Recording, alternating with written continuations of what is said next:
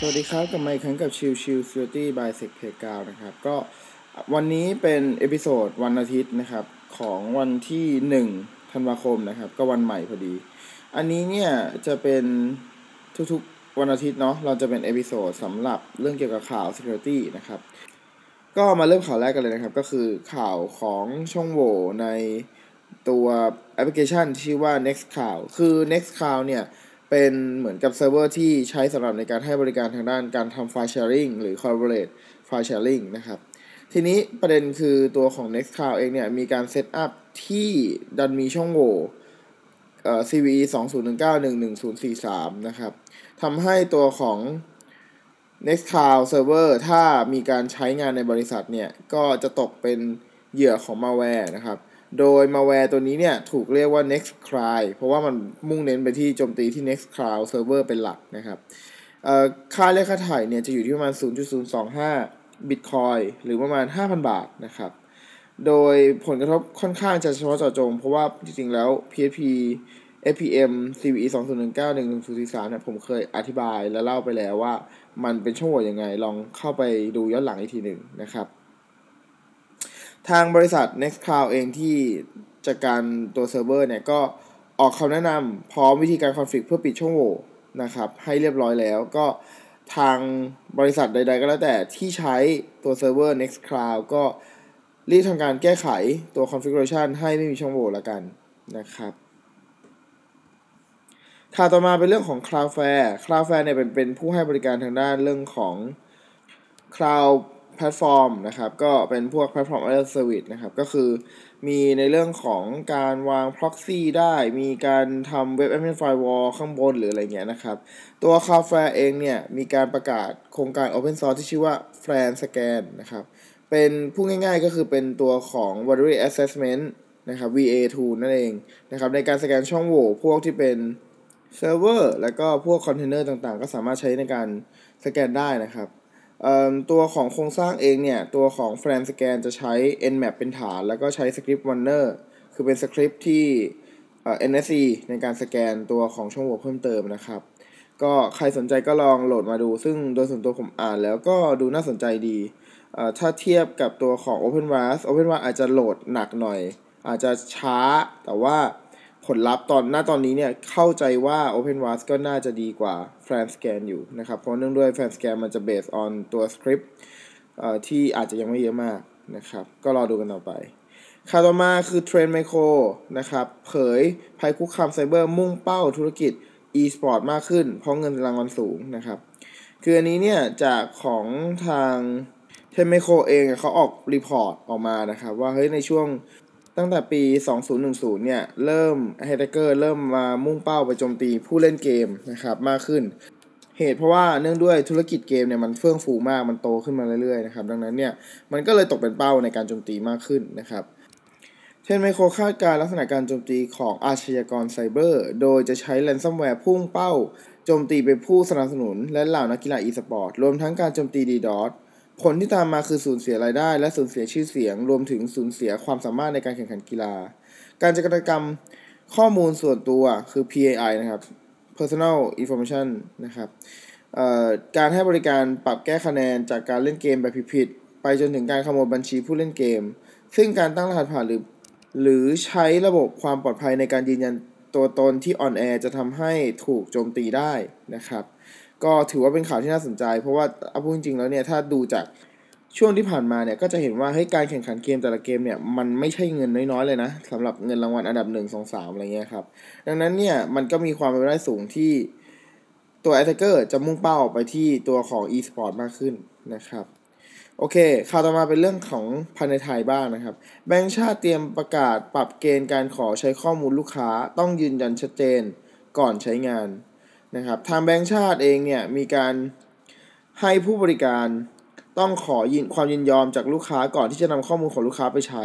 โดยต้องเป็นระบบ opt-in หรือการได้รับคำตอบตกตกลงยินยอมจากลูกค้าแล้ว เริ่มบังคับใช้ในปี 2563 จากเดิมที่ถ้าลูกค้าไม่ตอบเท่ากับตกลงยินยอมให้ข้อมูลนั้น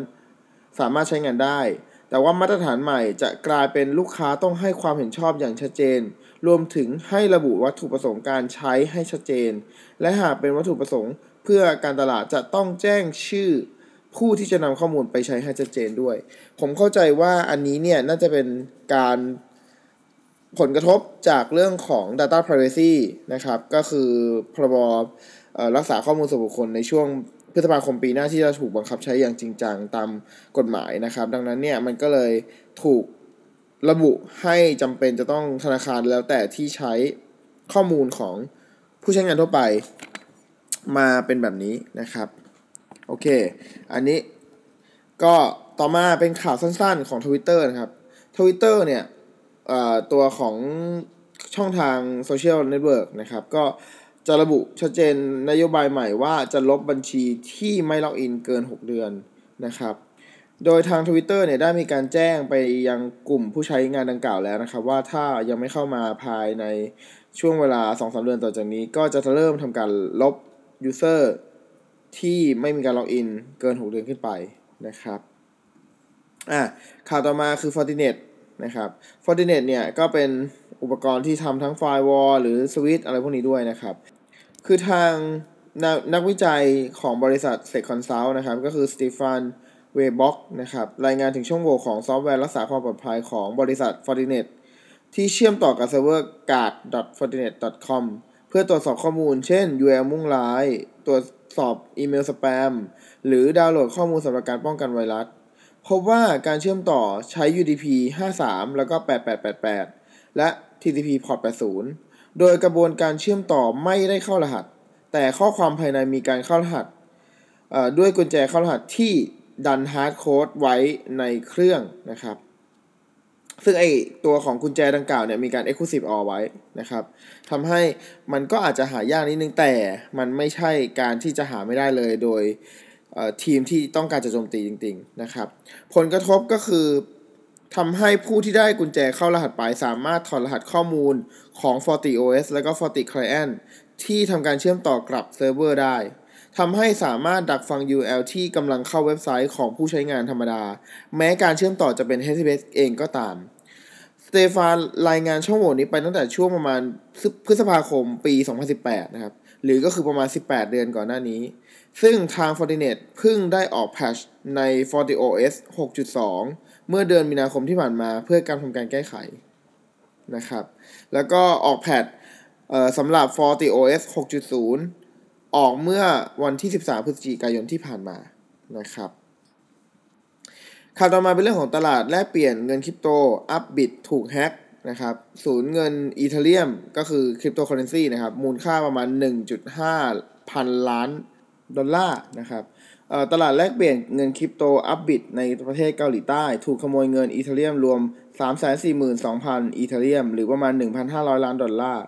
ออกไปยังบัญชีผู้ที่ไม่รู้เจ้าของนะครับ คือยังไม่สามารถหาระบุตัวตนได้ว่าใครเป็นเจ้าของ